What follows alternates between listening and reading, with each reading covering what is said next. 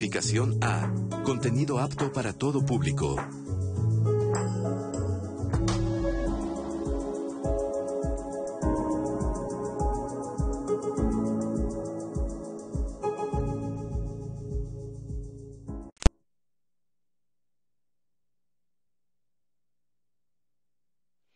La salud integral es el equilibrio de nuestro cuerpo en todas sus áreas, físico, mental y emocional.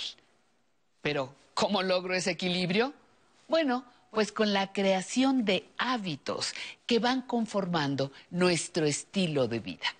Aprender a envejecer tiene propuestas muy concretas para esta mañana. Quédese con nosotros.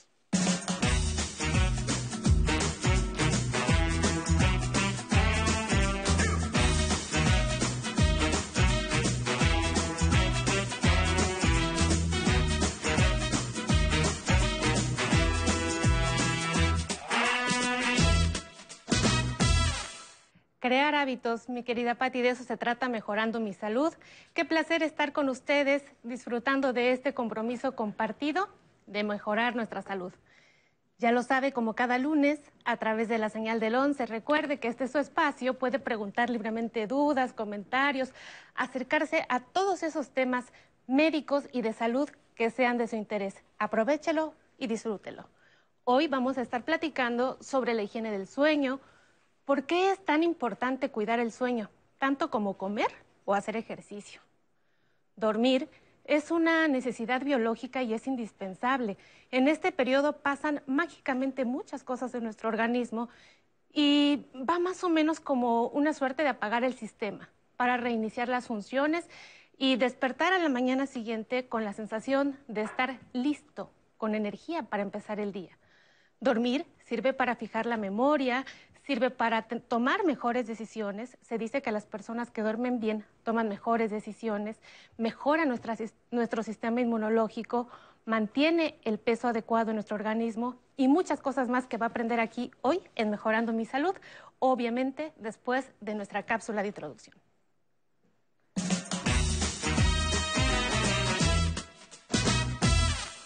Para vivir bien, las personas deben asumir hábitos diarios que les permitan mantener una salud óptima y prevenir enfermedades. Entre esos hábitos, dormir adecuadamente es una de las principales responsabilidades de hombres y mujeres, independientemente de su edad. No obstante, las personas adultas mayores deben asumir que evitar los trastornos del sueño contribuye a desarrollar una vejez saludable y feliz. Hay diversos tipos de trastornos, y es muy importante entenderlos para poderlos atender. Por ejemplo, insomnio, terrores nocturnos, ronquido, somnolencia o sonambulismo. Otra señal importante para adaptar al organismo es comprender la importancia de la alternancia entre el día y la noche. A partir de este ciclo, se recomienda organizar las actividades cotidianas para que el reloj biológico, también conocido como sistema circadiano, se adapte oportunamente. Asociado a la alteración del ciclo circadiano, se ha detectado la disminución en la producción y liberación de la melatonina, que algunos médicos han denominado como la hormona del sueño o de la juventud. Una mala noche seguramente nos traerá un día difícil, así que aprender a envejecer es también aprender a mantener un sueño profundo y reparador. Vamos a conocer algunas recomendaciones de los especialistas para que nos permita tener mejores sueños. Pues bueno, para estar cuidando nuestro sueño viene a visitarnos el doctor Carlos Alberto Toledo Triana. Él es internista, geriatra y además es especialista, tiene bueno, una alta especialidad en medicina del sueño. Doctor, muchas gracias por estar aquí en nuestro foro de Aprender a Envejecer. Hola, muy buenos días. Muchísimas gracias por la invitación. Doctor, pues vamos a empezar. Eh, me gustaría preguntarle, ¿cuántas horas debe de dormir un adulto mayor? Bueno, eh, dependiendo de la literatura donde se revise, se recomienda eh, que puedan llegar a dormir entre 7 a, 9 horas, ¿no? Inclusive varios autores comentan que dentro de la semana tienen que dormir 7.5 eh, horas y fines de semana 8.5 horas, hablando de personas de 60 años en adelante. ¿Y de qué depende esta variación de horas? O sea, ¿cómo las personas pueden identificar que tienen un sueño saludable y que sus 6 horas, 7 horas, 8 horas o 9 fueron suficientes? Bueno, eh, lo primero es que el, tiempo o el sueño reparador eh, va a ser eh, o va a estar definido principalmente porque no van a tener alteraciones en la memoria el otro día, no van a estar irritables, se van a sentir recuperados y con, energía, ¿no? Una de las, uno de los funcionamientos del sueño, pues bueno, como se mencionó en la, en la introducción, es poder consolidar la memoria, el aprendizaje, regular el sistema inmunológico, el sistema cardiovascular y entre otros. ¿Por qué un adulto mayor debe de tomar una siesta. Hay, eh, hay un mito muy común con respecto a esto. Eh, por ejemplo, yo me metí a investigar a Albert Einstein y decían que él era más brillante y más inteligente y que era una recomendación que le daba a las personas por su típica siesta. Pero un adulto mayor debe de tomar siesta o no debe de tomar siesta como parte del sueño. Bueno, aquí va a depender bastante de, la edad, ¿no? Dentro de las últimas investigaciones se ha visto que pacientes mayores a 75 años se encuentra recomendado eh, una siesta, no más de, perdón, dos siestas, no más de 30 minutos. Eh, nosotros tenemos cinco ciclos de sueño por noche un ciclo de sueño por noche eh, se va a unir entre lo que es un ciclo no REM, donde no sean los movimientos oculares rápidos, y un ciclo ¿Qué es eso, doctor? ¿Cómo nos puede explicar un poquito? Porque las personas no saben identificar esta parte que es importante. Vamos a tener dos, dos partes del sueño. El sueño no REM, que es donde no se dan movimientos oculares eh, durante la noche, y el sueño REM, que es donde se dan este tipo de movimientos, porque es cuando el cerebro empieza a trabajar un poquito más un ciclo de sueño sería la unión entre estos dos, eh, eh, estas dos etapas de sueño. Eh, Perdón, doctor. ¿Y en estas dos etapas del sueño estoy profundamente dormida en las dos? Eh, sí, este, el, cerebro siempre está trabajando. Dentro de la etapa del sueño REM es un sueño considerado desorganizado principalmente, este, y mientras que en el sueño donde está el no REM eh, se dan eh, tres subetapas, ¿no? La etapa N1, por ejemplo, la etapa N1 del sueño es cuando yo me empiezo a quedar dormido, me dicen mi nombre e inmediatamente respondo a estímulos. En la etapa N2 de sueño eh, eh, los estímulos ambientales tienen que ser mucho más importantes para que yo pueda reaccionar. Por ejemplo, hay un estudio eh, muy grande en pacientes que llegaron a, bueno, después del, embarazo, en el cual se les colocó varios instrumentos del, sueño y a, las mujeres se les ponían diferentes llantos de diferentes bebés. Eh, ellas nunca despertaron solamente cuando lloraba su bebé. Eran 100 pacientes y hubo una relación de, 99. Las 99 solamente despertaban cuando era su bebé y esto es en la etapa 2 de, de sueño. En la etapa 3 de sueño ya es una eh, etapa considerada eh, de un sueño profundo, de un sueño reparador. no sé si te ha pasado ah, alguna vez en que duermes unos 5 minutos y despiertas con mucha energía. Esto es porque dormiste en esta etapa de sueño. O en diferentes ocasiones también llega a pasar en que duermes 6, 7, 8 horas, despiertas y sientes que necesitas dormir un poco más. ¿Por qué? Porque esta etapa del sueño reparador no llegó a, su, función. Y en el adulto mayor entonces, ¿recomienda usted dos siestas? Eh, digo, no son mis recomendaciones, son recomendaciones internacionales. Arriba de 75 años se recomiendan no más de dos siestas por un, un periodo mayor a 30 minutos. De hecho, este, si yo tengo eh, más de estas dos siestas, voy a tener menos ciclos de sueño por noche.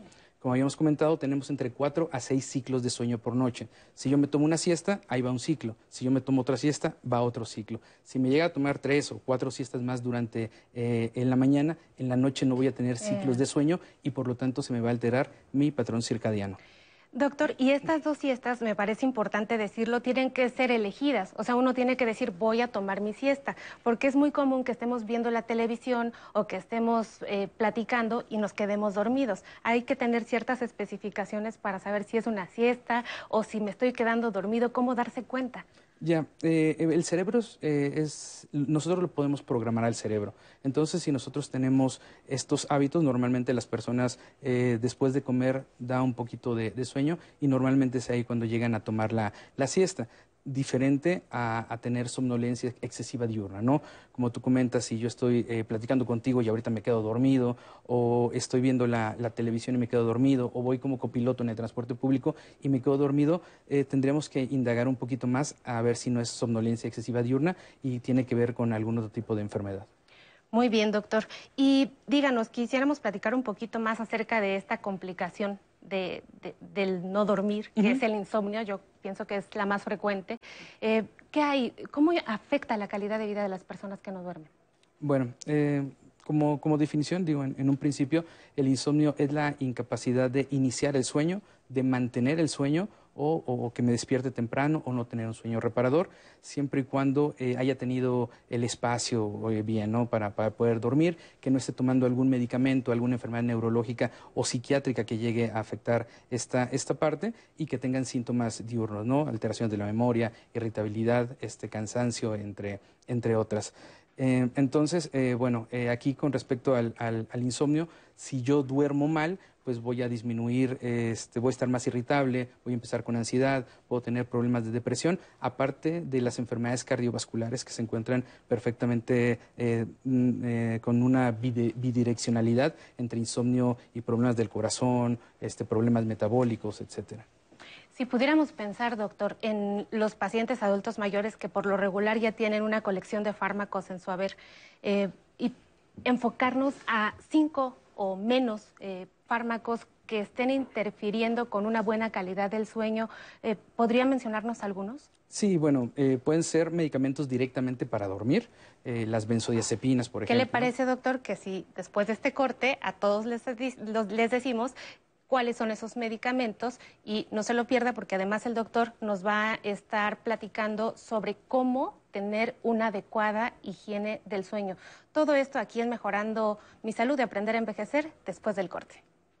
Yo creo que eh, las personas deben aprender, eh, ahora sí que desde que son niños, de todo, cómo se va a llegar a joven, cómo se va a, a tener un cambio fundamental en la vida, cómo se va a formar una familia, etcétera, etcétera, y cómo se va a llegar a viejo. No es que tenga que ser una preocupación central, sino que cada paso de la vida eh, requiere una reflexión y requiere que, eh, que haya pues un planteamiento, una idea de hacia dónde se va, ¿no? Secretaría de Salud reporta este 14 de marzo de 2021 que en México hay 43.317 casos activos y 150.946 casos sospechosos de COVID-19. 194.710 personas han fallecido y el 78.7% de los casos se ha recuperado. En esta temporada, sigue las indicaciones de las autoridades de salud. Quédate en casa, usa cubrebocas y lava tus manos frecuentemente. Secretaría de Salud. Cine del 11 presenta. Por las horas inmensas del recuerdo. Es divino este lugar, Luis. Tan quieto, tan callado. Es cierto, señorita. No hay otro rancho como este en toda la región. Creí que mi padre exageraba, pero esto es más de lo que hubiera yo podido creer. Sota, Caballo y Rey, con Domingo Soler y Luis Aguilar, lunes al mediodía.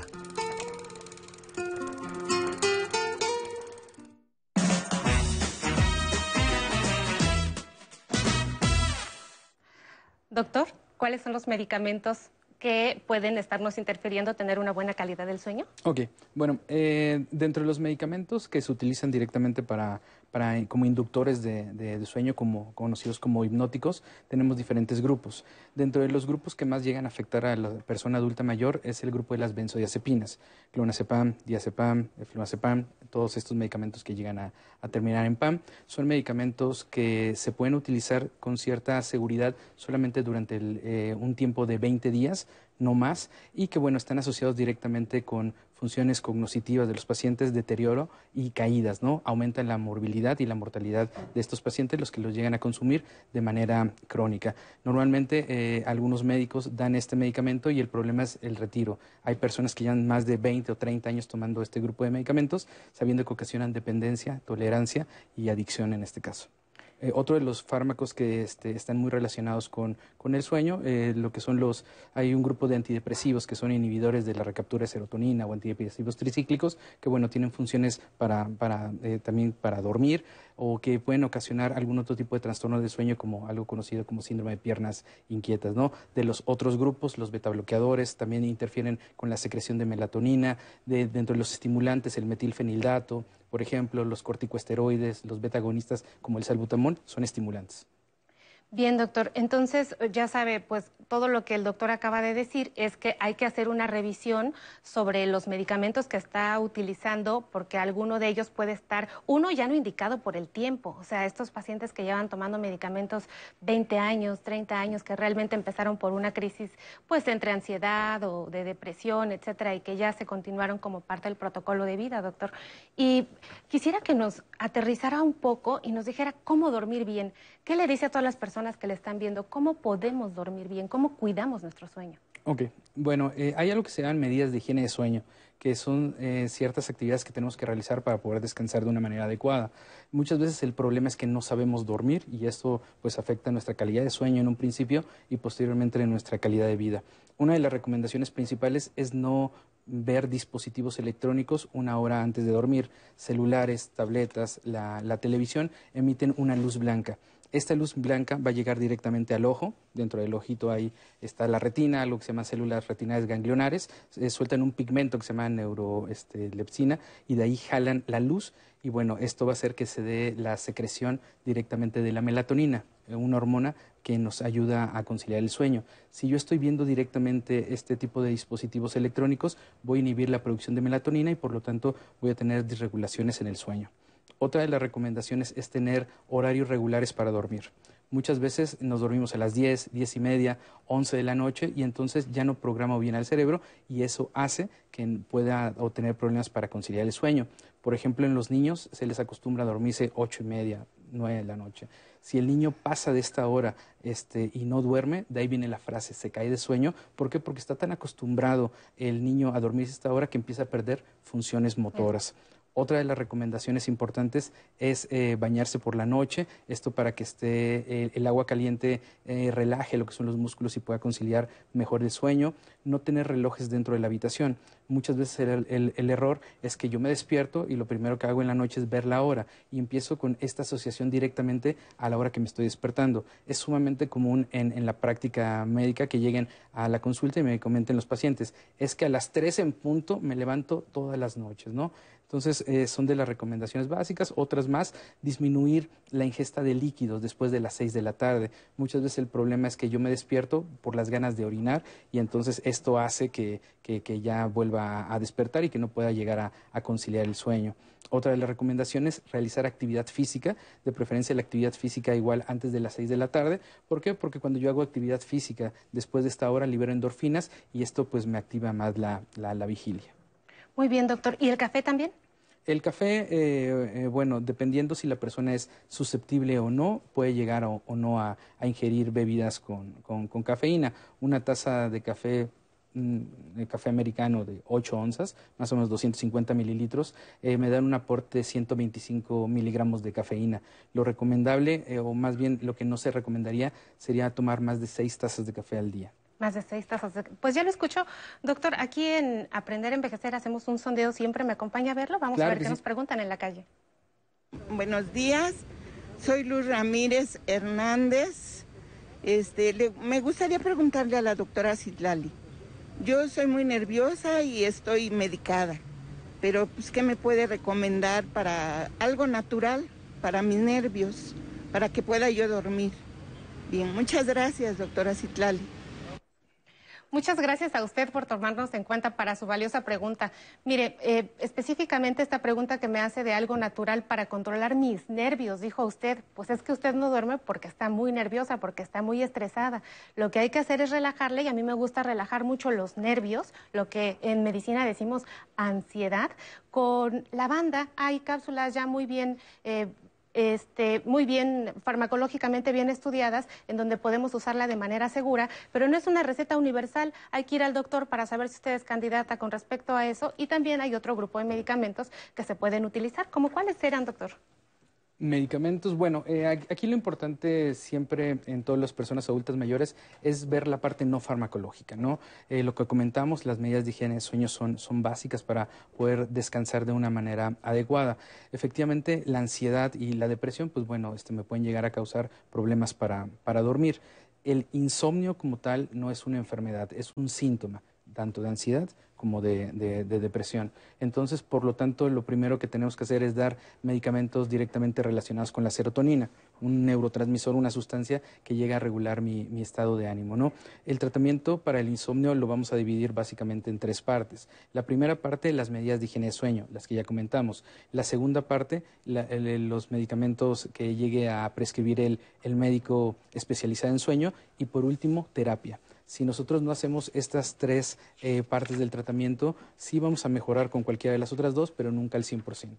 Es bien interesante cómo cada vez avanzamos más y antes, por lo menos, yo no salí hace mucho tiempo de la Facultad de Medicina, pero no considerábamos mandar a los pacientes a terapia y de pronto tampoco sabíamos que el insomnio, o muchas personas creen que el insomnio es una enfermedad y no una consecuencia de, y como acaba de decirlo, ¿no, doctor? De estrés, ansiedad, pero tal, tal vez alguna otra metabólica, alguna que tenga que ver con problemas neurológicos en adultos mayores. Sí, este, hay eh, dentro de lo que es el insomnio hay modelos eh, orgánicos, por decirlo así, que esto tiene que ver directamente por el aumento de cortisol.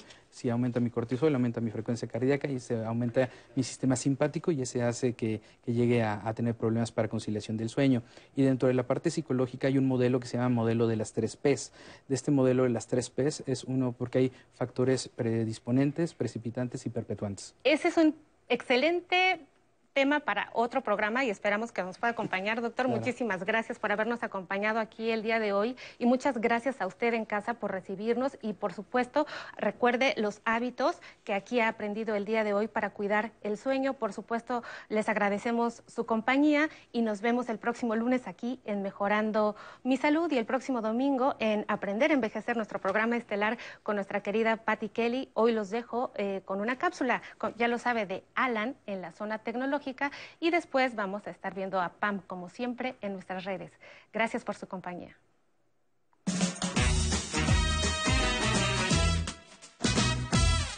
Hola, buenos días, bienvenidos a la zona tecnológica. Hoy platicaremos sobre cómo administrar nuestros grupos de WhatsApp. ¿Le ha sucedido que a veces lo añaden a grupos que no son de su interés? Y cuando menos se da cuenta, su aplicación está saturada de mensajes que muchas veces ni siquiera lee. El día de hoy aprenderemos cómo evitar que lo agreguen sin que usted lo autorice. Espero que tenga listo su teléfono para que vayamos de la mano. Abra su aplicación de WhatsApp. Ahora pulse sobre el menú superior izquierdo, que son los tres puntos y seleccione en donde dice Ajustes. En el sistema iOS, en la parte inferior va a aparecer la opción de configuración. Pulse ahí. Ahora seleccione en donde dice Cuenta. Y aquí vaya a Privacidad. Y luego busque la opción que diga Grupos. Haga clic sobre ella.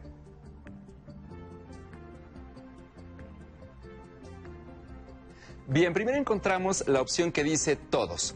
Esta permite que tanto sus contactos como los números que no tenga registrados lo puedan anexar a grupos. Esta es la que tenemos habilitada. Después sigue mis contactos. Esta opción solo es para los números que tenga almacenados en el celular. Los números desconocidos no podrán hacerlo. Y por último, dice mis contactos. Pero hay una coma. ¿Qué quiere decir? Bueno, quiere decir mis contactos excepto, así que si elige esta opción, le permitirá seleccionar los contactos que no autoriza que lo agreguen a grupos. Por ejemplo, si selecciona a todos, entonces ningún contacto podrá añadirlo a un grupo a menos que usted lo permita. Con este icono, seleccione la lista completa de contactos este icono que aparece en la parte superior derecha, que son tres rayitas y una palomita. Pulsamos, en automático se selecciona toda nuestra lista de contactos y eso quiere decir que ninguno nos puede agregar. Para finalizar, toque en la palomita verde que aparece en la pantalla para guardar esta aplicación. Ahora sí, veamos cómo funciona. Cuando una persona intenta incluirlo en un chat, le dirá que no puede añadirlo y le da la opción de mandarle una invitación. Así usted podrá aceptar o rechazarla. Le llegará un mensaje como este. Solo debe pulsar en donde dice unirme al grupo y se abrirá una ventana indicando los participantes del chat. Y también en cuántos días vence la invitación y la opción para cancelar o unirse a este grupo. Ahora tendrá la posibilidad de elegir en qué conversaciones quiere participar sin recibir numerosos mensajes. No se pierda la siguiente emisión de Zona Tecnológica, en donde continuaremos aprendiendo sobre el uso del teléfono inteligente. Puede enviarme sus dudas y comentarios a mi correo electrónico tecnología@aprenderenvejecer.tv o comunicarse con nosotros al estudio. Recuerde que la tecnología es un medio de inclusión y la edad no es un impedimento para aprender a utilizarla. Muchas gracias por habernos acompañado. Me da gusto iniciar la semana con toda la información que ustedes necesitan para aprender a envejecer.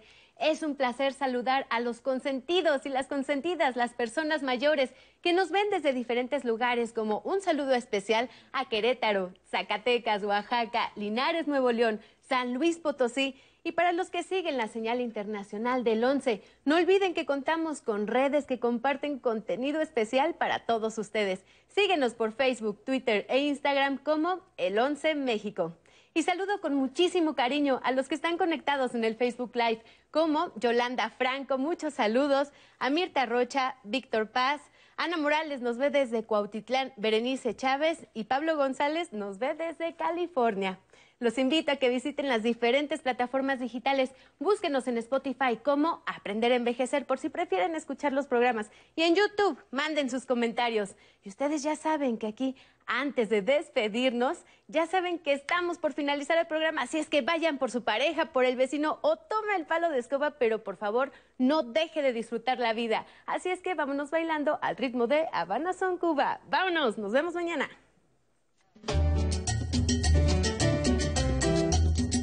¿Quién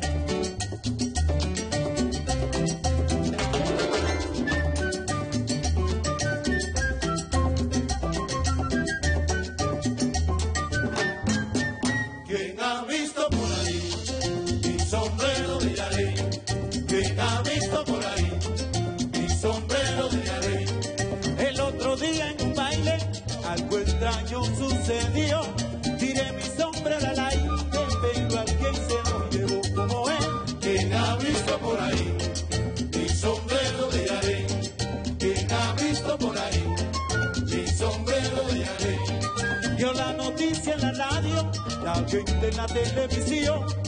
Pregunté por el estadio y nadie me dio razón.